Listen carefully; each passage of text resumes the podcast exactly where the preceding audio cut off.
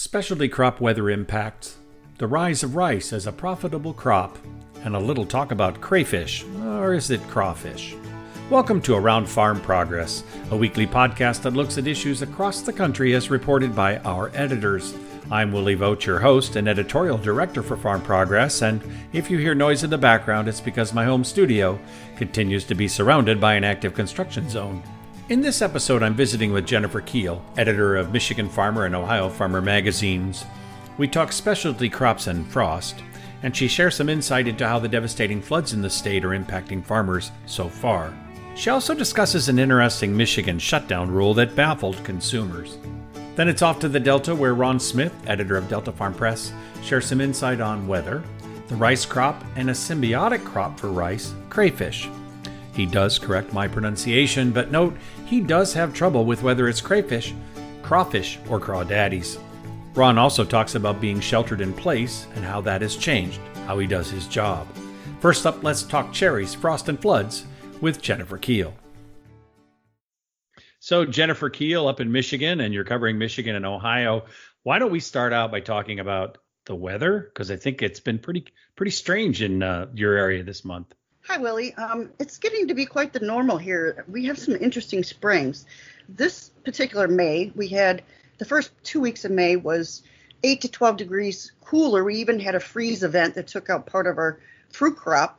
But then the, the last two weeks of the month from 8 were 8 to 12 degrees warmer. So on paper, it looks like a perfect month, but we all know otherwise apparently. So if you had that freeze, how much? I mean, how hard did that hit the cherry crop in that area? Because that that accounts for a lot of us that like cherries.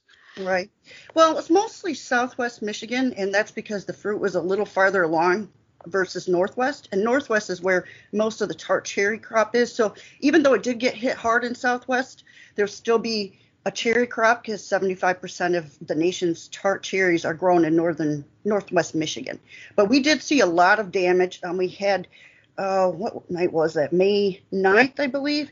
We had temperatures at 20 degrees in several parts of southwest Michigan for three to four hours at night, and that is a killing frost. And this is not the first time this has happened in the last five years. Haven't there been some badly timed freeze events in Michigan anyway? Exactly. 2012, we lost everything, everything apples, peaches, apricots, grapes you name it. And we're looking at a lot of damage with um, other fruits besides just uh, tart cherries as well. We're looking at apricots got hit hard, um, table grapes uh, or juice grapes. Wine grapes will fare a little bit better because um, they blossom out a little bit later. They're farther behind. what didn't happen with this event is sometimes we get a little bit of a lake effect. That's why most of our fruit is grown over on, on Lake Michigan shoreline we didn't get that lake effect this time because the wind was not blowing in the right direction, and so it, we did get this freeze. Yeah, because usually get that warming water off the lake, that warming air off the lake, it kind of mitigates those freezes, that's for sure. But every once in a while, nature works against you, but not in your favor. Obviously, uh, the elephant in the room in Michigan and is uh, flooding. Uh, that was all over the national news a week and a half ago. What are you hearing about that, or or what's going on there? Well, central lower peninsula received some really heavy rains that caused we lost two dams, several bridges, roads were washed out, and um, it it was nasty. We had like a 48 hour period of areas where that got anywhere from five to eight inches, and that's a lot of water in a very short period of time. It's intense. So we're still in recovery mode, right? People are trying to just figure out what they can and cannot do. Exactly, and it's really too soon. We haven't really figured out exactly how much of it had to be replanted. Um, a lot of what I was hearing is uh, there's been a lot of disruption in just getting to the fields because of the roads um, being impacted. So you have a farmer that's maybe farming on both sides of the Tittabawassee River. How do you get to those areas when some of those bridges are gone? So you and what used to be a 15 minute commute to a field might might now be like two hours. These are pictures you can't put in your head sometimes. Um, you also uh, cover Ohio, uh, and how's the weather been down there? What have you been hearing from farmers in that area? Um, they haven't had quite the flooding events that we've had here in Michigan, but um, progress is going on very well with crops, and that's another a, a positive. versus all this negative is we are making a lot of progress with planting. I talked to Jim, Jim Zook, who's executive director of corn marketing here in Michigan, and we're looking at, you know, he says it's all planted, but USDA says a little bit less. They're saying 70% of corn and 65% of soybeans, but we're seeing about the same in Ohio, maybe even a little better. That's good. At least something good is coming out of this. This is a different planting season than last year when no one could get in in Ohio. That's for sure. So Correct. the interesting thing, I mean, what else is brewing in your market? I mean, uh, obviously the the livestock's been hit with the COVID, but you have such a diverse agriculture in Michigan and northern Ohio. I think that people don't think about that. How has that changed for these growers going forward with the restaurant business all messed up and the food service business screwed up? Well, I think just like everybody across the country is trying to figure out new marketing methods to get product to the retail level versus food service. And I think we're working through that. So um, I think by the time we get it figured out, maybe we'll be opening completely back up. I don't know. but um, it's, uh, you know, there's been a, if nothing else, this, uh, this pandemic has forced us to look at different avenues of, of reaching the consumer. And it also, I think, has opened up the consumer a little bit to being more knowledgeable of where their food is coming from you know, we've had a few shortages of meat, just like everybody in the store. There's been um, Mother's Day. I went to buy steaks. There was no steaks available. In fact, there was no meat available. None. I wow. think there might have been a brisket there, but this was at a Walmart. But it's forcing us to look at alternative methods. But I think we're we're working our way through it. Yeah, I think the consumer knowing more about where their food comes from or how the system works has some value in the long run. There are a lot of interesting ideas being floated about plant-based foods. I suppose some people are looking at that because, well, when that's all that's left in the store, I guess you'll try one. But as we go forward, and I know the processing industry is getting its act together and working through things. It's going to be slower, but they're going to get there. How, you know, you've written some good columns about all of this. I've seen some of your blogging. Um, what what is the mood really in that part of the in the country? What are you hearing from people you talk to in that sense? Um, I think it's kind of numb I think that's a good way to explain it. There's a little bit of hopelessness that's kind of boiling up as we continue to be locked down, but I think I think there's there's hope and hopelessness at the same time. I I don't know. I don't know how else you describe it, but I think that's an agriculture thing. You know, we we hope every year when we go ahead and put the corn in the ground even when it's three dollars a bushel. So I get that. You had an interesting thing in Michigan, and I don't know if that ever worked out, but I couldn't buy seeds for my garden as part of the lockdown. Correct. Yeah, that was um, Governor Gretchen Whitmer put an order, an executive order in place that did not that locked the the garden areas. I mean, your Home Depot could be open, but the garden area had to be closed. And so at a time in April and even we should have been, you know, if you're going to home mm-hmm. garden, you would have been planting your seeds at that point. Um, you couldn't get them unless you already had them. Interesting point. My brother sells um, hot pepper seeds. He's a hot pepper farmer, but he sells them, and he says it's it's just gangbusters right now. He's he's doing a lot of business online, so I think people were able to find different avenues to try to get seeds, but it did seem a little quirky that she had that on lockdown for several weeks. Well, at a time when people thought they could take control of their lives by planting their own gardens, you and I both know that's a lot harder than it sounds. Exactly. Um, I have a friend, a farmer friend on Twitter, who made the comment. He says, "Gardening is hard. This is why I farm." Uh, but and it's a fair it's a fair tweet because gardening is hard. But I think people wanted to take control of their lives, and here you're in a situation where the one thing you think you can do, some tomato seeds, some plant sets, and you can't have any. And so that probably added to the angst and the numbness that we're all experiencing. It's pretty crazy. So as we go through this, I think that uh, I think farmers are going to do what farmers always do. We're just going to keep going, and uh, we know that we'll come out of it. And we've come out of a lot of other worse things in the past. That's for sure. Well, uh, Jen Kiel, it's been good talking to you as editor of uh, Ohio and Michigan Farmer. Uh, keep up the good work and keep uh, keeping us informed. And please do stay safe. Yeah, nice talking with you too, Willie. Yes, I think numb is just the right description of how some of us feel these days. But as Jennifer notes, numb and hopeful can be used in the same sentence. Now we're heading south to the Delta, where Ron Smith, editor of Delta Farm Press, and I have a fascinating conversation about rice. And for Midwest listeners, you'll find that they have an interesting double crop strategy in Louisiana. Ron, good to catch up with you over there in what is it, East Tennessee? I think that's where you are now. Um, kind of what's going on in your area. Give me an update on maybe the weather for the territory you cover in the Delta. Uh, thank you, Willie. Thanks, thanks for having me on. Yeah, we're in Northeast Tennessee, uh, the um, I don't know the northeastern corner. We're just a few miles away from North Carolina, a few miles away from Virginia. We have had a lot of rain. I don't know that we've had more than three or four days in the last three months that we didn't get uh, get some rain. Uh, it's slowed things down a bit, kept things green, uh, and we've had rain really all over the all over the state of Tennessee. Really delayed some planting, but the farmers I've talked to lately say that they have been able to uh, get in the field between rain showers, and pretty much everything is on uh, on schedule now.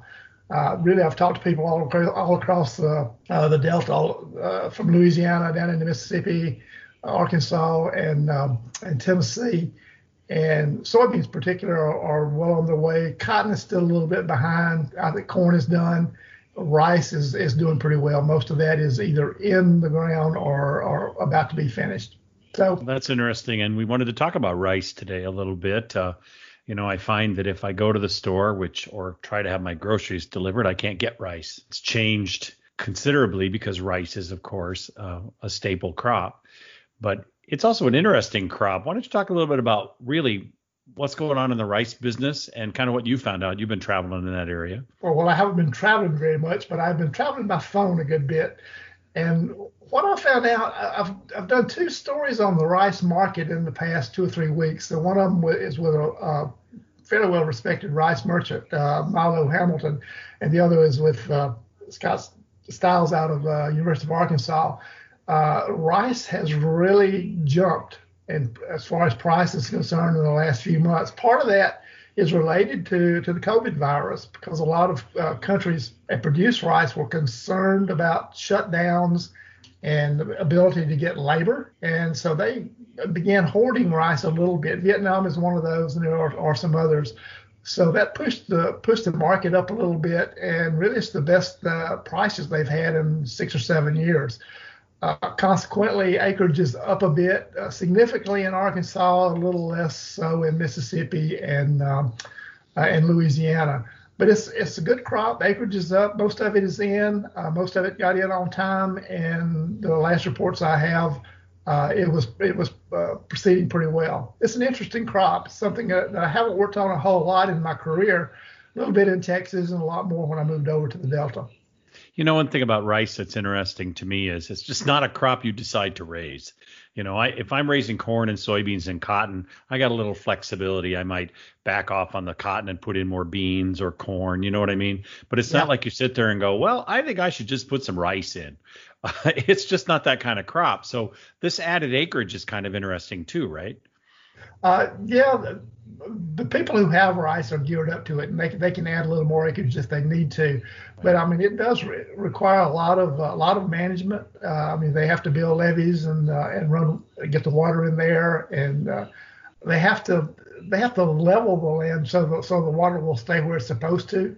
Uh, you know, they it needs to be uh, be level across the field instead of deep in one end and, and shallow in the other.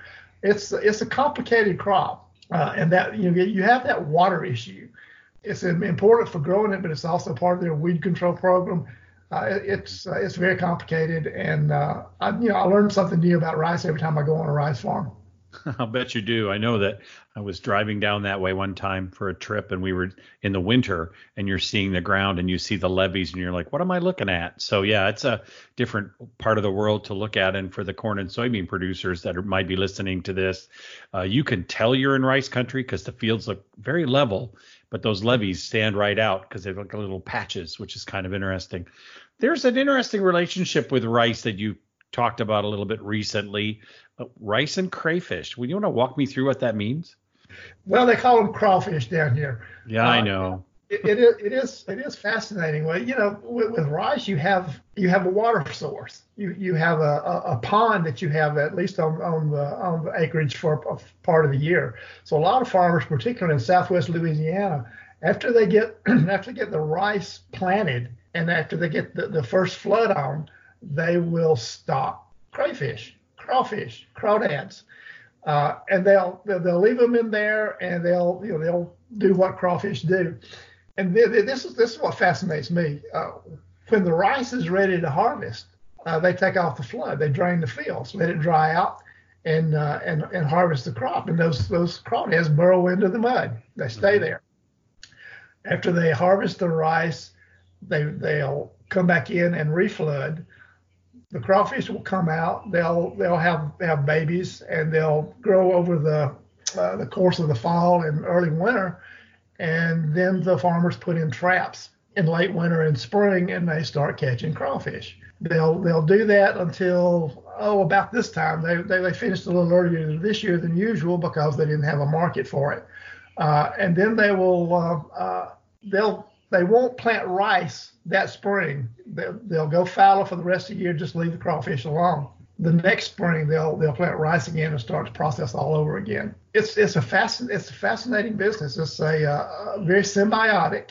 For the last few years, the crawfish have been carrying the rice because rice prices were so low. Crawfish were were extremely good. Uh, this year it's, it's the exact opposite. The rice prices are up uh, crawfish demand and prices are down simply because there there are no places for them to go. The restaurants shut down. Uh, gatherings that usually use uh, a crawfish, the crawfish bowls, you know, mm-hmm. things like graduation ceremonies. Uh, they, Mother's Day is always a big uh, opportunity to sell crawfish. Strangely enough, so those things are not going on this this spring. Uh, so the demand is gone, and uh, they're having to leave a lot of crawfish in uh, in the ponds. When they go to harvest, those crawfish are going to crowd each other out, yeah. and the crawfish will be a lot smaller, and we will be worth a little less. It's, you know, it's one of those things that uh, uh, unintended consequences, and uh, you know, one one problem begets another. Yeah, but the other side of it is this is a fascinating double crop, and the good news is since it was a double crop and the rice went up, it it actually levels things out. You know that's why we used to have diversified farming, um, and so this is one interesting way to do that. I find that all fascinating. I can't imagine that the cra- crawfish boil is going to go away for a long time. I think that's too much a part of the culture, so it'll be back. But yeah, I'm sure it's tough right now with the restaurants closed and the graduation parties for sure. But those so. are going to open back up, and you know, at, some point, you know, six months, eight months, a year, uh, you know, those crawfish are going to still be there. They'll they'll harvest, and you know, they'll get rid of the small ones, and then hopefully you know, the rice will still be up, the crawfish will still be up, and those farmers will be able to come back and uh, and recover a lot of what they've lost. That's that's kind of what agriculture is and always is, regardless of your crop. Is you have uh, you have good years and you have bad, and you hope you make enough in the good to get you through the bad. I'm amazed that you can harvest rice and crawfish don't get crushed. That's just me. Um, well, you're running to, so you're running some pretty big equipment through there. Yeah, yeah, that surprises me too. But uh, uh, I don't know if you've ever seen a crawfish hole. But they, you know, they go down, they burrow down pretty deeply, and uh, I, survival is one of those things that uh, I, I, guess it's like hibernation, you know, for a turtle or a frog or anything else. Uh, they get under all that stuff and go to sleep. You know, you mentioned earlier, and both of us are not traveling much anymore. I'm doing more Zoom interviews and phone interviews than ever before, although I know my travel schedule may eventually ramp up again as the summer progresses. But a question for you then uh, you've been talking to a lot of different people. What other topics are you covering for the Delta, and uh, what, what are the other hot issues that you're seeing down there? One of the things is the way things are going to change. Yeah. Uh, I've, I've, ta- I've done several stories with, uh, with some of the support industries with agriculture and how they have operated during the during the shutdowns equipment dealers, uh, service providers, chemical and fertilizer dealers, th- those people, they are essential for farmers to get their get their work done, but they also have to protect themselves, their employees, and the people who come in and out of their out of their shop. So a lot of them closed, and they're doing they're doing everything online. Lenders are doing the same thing. Everything is is going on online. A farmer will call a uh, an equipment dealer and say, listen, I need this and this and this part, and I, I need it pretty quickly. And they'll say, they'll just take the order, write it up, uh, do uh, online signatures, and say, okay, you pick it up uh, uh, in, you know, behind the store. He comes in in his pickup or his his big truck, he loads it up and, and takes it home, and everything is done, you know, without close contact. The same is happening with uh, with service if they need, uh, you know, on farm service, they call, they get a, a, service rep to come out and they stay out of his way. And he goes out to the field or the shop or whatever, and he, he repairs what needs to be repairs and, and gets on his way. Talked to a um, an ag lender, and he said that you know they're doing almost everything online. That they're they're getting their leads online. Uh, people are finding them on online, including through cell phones, and you know they're not touching paper anymore.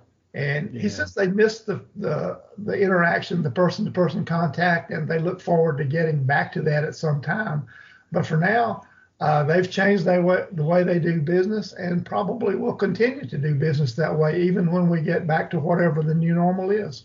Yeah, I know you talk about equipment dealers. Uh, one of the biggest changes, and one thank heaven exists for if you've got newer equipment, if you've got a problem, that tech can know what the problem is before he even comes out because he can access the tractor through telemetry, yeah. see what the problem is, know the codes, and maybe bring out a few extra parts just to be sure, so that if he makes that trip to the farm or she makes that trip to the farm, uh, it will be fixed when they leave and they they stay distant. It's been an interesting spring.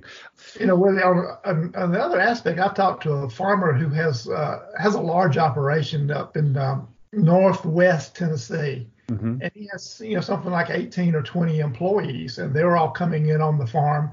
And, uh, you know, he's struggling to to social distance his his employees and uh, encouraging them to uh, to wear masks and social distance when they're not on the farm.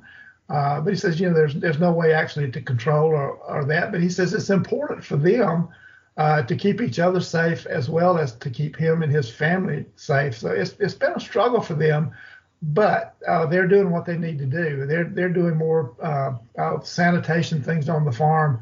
But you know, you know, you you and I've been around farmers for a long mm-hmm. time. They do what they have to do to uh, to keep the business going. And uh, you know, I'm constantly uh, in admiration of those guys. And he, as you know, I'm kind of a short timer, and it's it's been kind of hard, you know, being isolated these last couple of months and not being able to see farmers. It's uh, it's it's an interesting interesting time. You know, you've been doing this more than 40 years, uh, but this has to be the weirdest year of your entire career. I've never spent this many consecutive days at home, probably in 42, 43 years. And uh, you know, there's you know, Pat and I've enjoyed the time together, and uh, you know, I guess we're we're sort of uh, you know uh, preparing for retirement. Uh, you know, with so the last three months she hasn't kicked me out, but uh, you know, it's, it's it's been hard too because I you know, the most enjoyable thing about this job has always been, you know, visiting the, the people who, who produce food and fiber for us and spending some time on their farms and getting to know their families and uh, just seeing what they're doing. And, you know, I've missed that in the last last three months, and I, I hope to get to do a little bit of it, uh, you know, be- between now and uh, uh sometime in the middle of the summer. Uh, I know. I hope so too, because I, I don't I don't just so everybody's listening. Ron Smith will be retiring this year um, from Farm Progress. And uh, I really want your last couple of weeks to be on the farm, if possible, so you can say goodbye to some people and see some farmers. So that's for sure. Yeah, I'm also happy to hear Pat hasn't kicked you out. Uh, I'm having the same situation in my house. Uh, I haven't been home this long for a long time either. My wife says she enjoys it so far, but we'll see. Yeah, yeah. Uh, anyway, Ron, it's been great talking to you. We've been talking to Ron Smith, editor of Delta Farm Press, and a long time staff member for the Farm Press team. Uh, keep up the good work, um, and maybe you can get into a crawfish boil before the summer's out. Uh, take care and have a great day. I would love it. Thank you, Willie. Stay safe. Thanks to Jennifer Kiel, editor of Michigan Farmer and Ohio Farmer magazines, and Ron Smith, editor of Delta Farm Press, for their contributions to this week's podcast. Around Farm Progress is our newest podcast looking at agriculture with the help of our national team. But we have some other podcasts you may find interesting, like Down in the Weeds with Tyler Harris of Nebraska Farmer, which deals with a range of ag issues, or American Agriculturist Young Farmer podcast, where Chris Torres, editor of American Agriculturist, shares insights in ag from the next generation. You can find links to those podcasts and the daily updates from Max Armstrong at farmprogress.com forward slash farm hyphen progress hyphen podcasts. Again, farmprogress.com forward slash farm hyphen progress hyphen podcasts. And we continue our in depth coverage of all things regarding COVID 19 at farmprogress.com forward slash coronavirus. You've been listening to Around Farm Progress, our weekly look at agriculture across the United States. Farm Progress is the nation's leading agriculture information source with 17 state and regional magazines as well as Farm Futures, Beef, National Hog Farmer, and Feedstuffs. And of course, the Farm Progress Show and Husker Harvest Days. Join us next week as we continue our agriculture journey around the country. I'm Willie Vogt, Editorial Director at Farm Progress. Thanks for listening.